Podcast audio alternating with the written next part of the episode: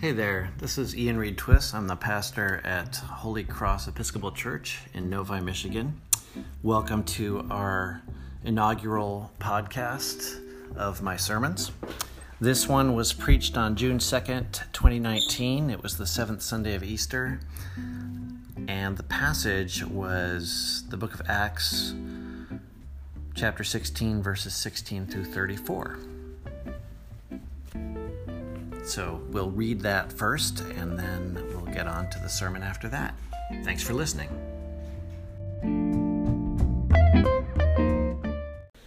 A reading from Acts. One day, as we were going to the place of prayer, we met a slave girl who had a spirit of divination and brought her owners a great deal of money by fortune telling. While she followed Paul and us, she would cry out, these men are slaves of the Most High God who proclaim to you a way of salvation. She kept doing this for many days.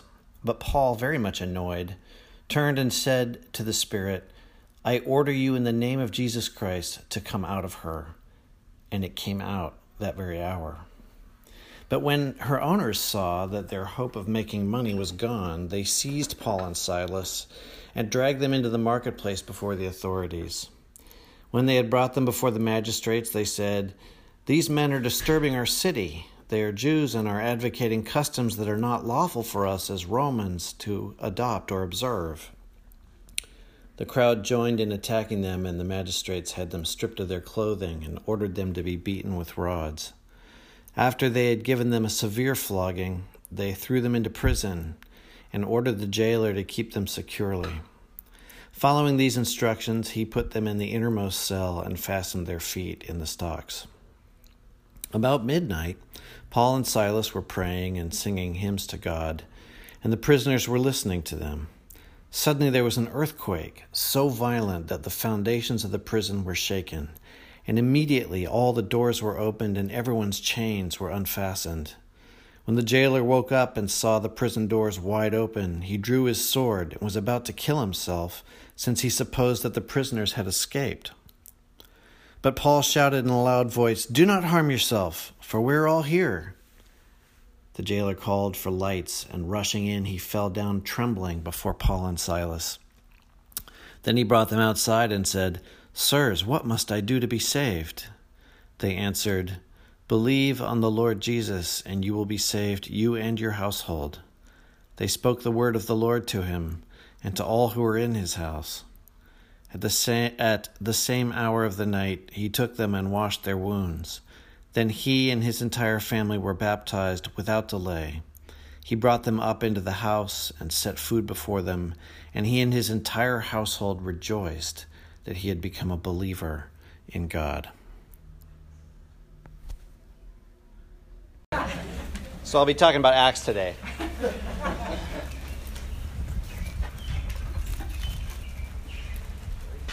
Do you remember that uh, garment factory in Bangladesh that collapsed a few years back, killing all those workers? I think it was about six years ago, five, six years ago. I want to tell you about a woman who died in that tragedy. Her name was Shahina. She was a 32 year old single mother of a 20 month old son and all she wanted to do was to see him and touch him again. That's what she kept telling the rescuers once they had located her, pinned behind a concrete pillar in the collapsed building. Again and again, as they worked to free her from that two foot high space, she begged them to let her see her child. Then, just as they were about to get her out, one of their machines ignited a pile of clothes and they had to retreat from the scene. Originally, Shahina's work in the garment industry had promised her a measure of freedom. It had enabled her to leave a husband who had mistreated her. It had given her a means to earn wages and to be independent. And yet, this work had also caught her up in the rising cost of rent and food in the city for after 10 years in the industry, she still earned only $100 a month. That's why she went back to work that morning despite the cracks that had written themselves into the building's concrete walls the day before, despite her brother in law's warnings that it wasn't safe. If I don't go to work tomorrow, the New York Times quoted her as saying, I'll be absent and I'll not get paid for the day. They may delay my month's wages. I need to pay the rent.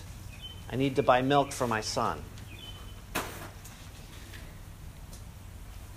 And so, in many ways, despite her freedoms, she was also still enslaved to her poverty and to the multinational industry, which determined that her life and the lives of over a thousand other garment workers were less important than a lost day of production. 1,000 plus people, so desperate that they died for the daily dollar equivalent of a large coffee at Starbucks. And I'm sorry to say this, but at the other end of that multinational industry stand you and me. People of the first world, people who draw the latest fashions from racks at Macy's or Target or American Eagle or Nordstrom Rack shoes. and don't give much thought to the effects that these choices have on human lives half a world away. Yet, with all this choice, and with all the competitive pricing that we enjoy, there are ways in which we too are enslaved to the same system that held Shahina in bondage. Here in the land of the free, we buy as a compulsion because we can't stop. We buy our way into crushing debt. We buy to complete in ourselves what advertisements convince us we are missing. We buy in the honest belief that buying is a freedom and not a conditioned behavioral response to a lifetime of consumer training. All of this makes me think of our passage from Acts today and the profound questions that it asks about who is enslaved and who is free. On the one hand, you have the slave girl who's like a first century Shahina. This girl matters to her bosses only insofar as her fortune telling makes them money. You'll notice that Paul and Silas get into trouble not for casting the demons out of her per se, but for thereby casting out the very skill that has so enriched her owners. In essence, their exorcism of the girl names her as a human being. She's no longer just an economic robot, but a child of God with dignity and worth. So, Paul, Paul and Silas are announcing a new way of structuring the world, which challenges not only this girl's enslavement, but the entire system by which some labor for the unjust gain of others. And it becomes clear that the girl, is not the only one enslaved to this system, for the entire town attacks Paul and Silas for it. Even the magistrates, who are supposed to uphold the law, have them stripped and beaten and thrown into prison with hardly a hearing. Talk about kill the messenger.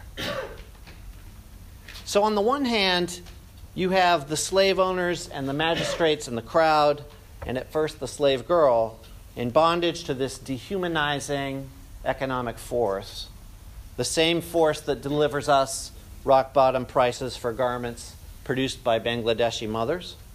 And on the other hand, you have Paul and Silas, who, as the girl points out, are slaves only to the Most High God and the way of salvation that they proclaim.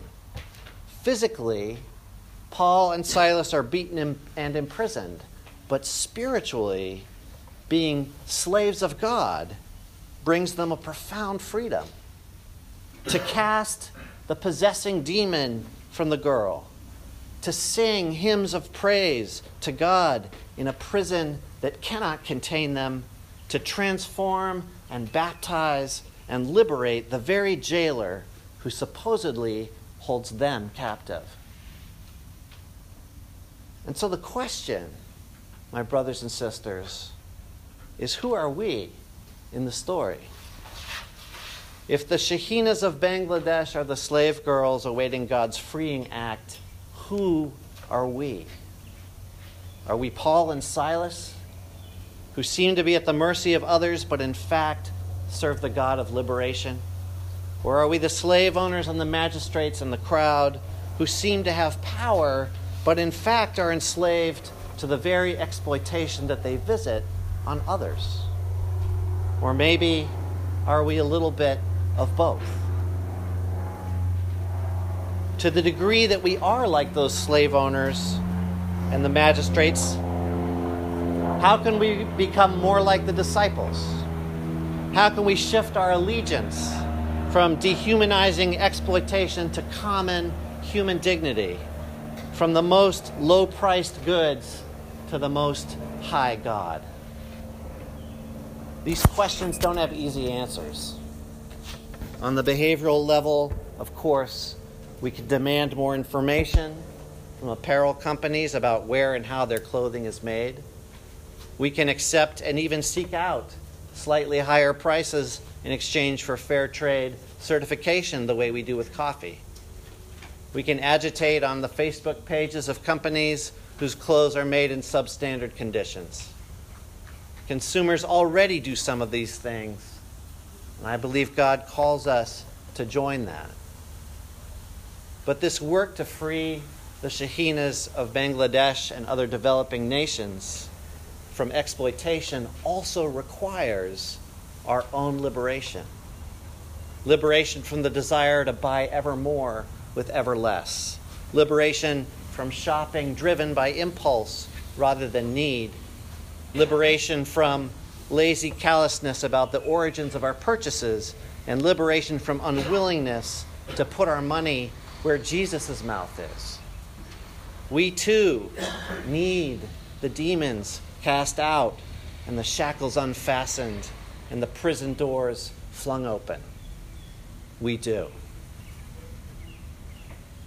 Pray with me. Holy God, just as Paul and Silas, the slave girl and the jailer, found freedom in you, liberate us also from the desires that entrap us. Give us the strength and the persistence to challenge the exploitation of others, no matter how convenient that exploitation, no matter how difficult that challenge. Make us joyful slaves to your will and help us to build a world that anticipates your kingdom in which wealth is shared and slaves are freed, and young Bangladeshi mothers can expect to come home from living wage work every day to see and touch and hold their children. Amen.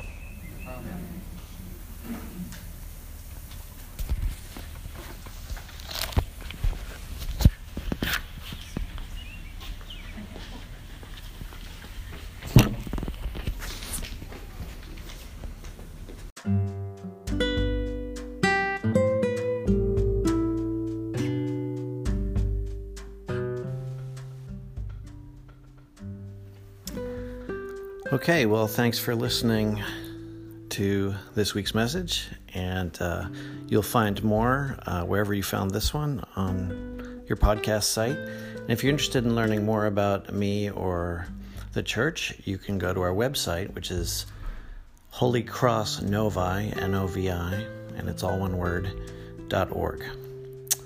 Okay, have a beautiful week.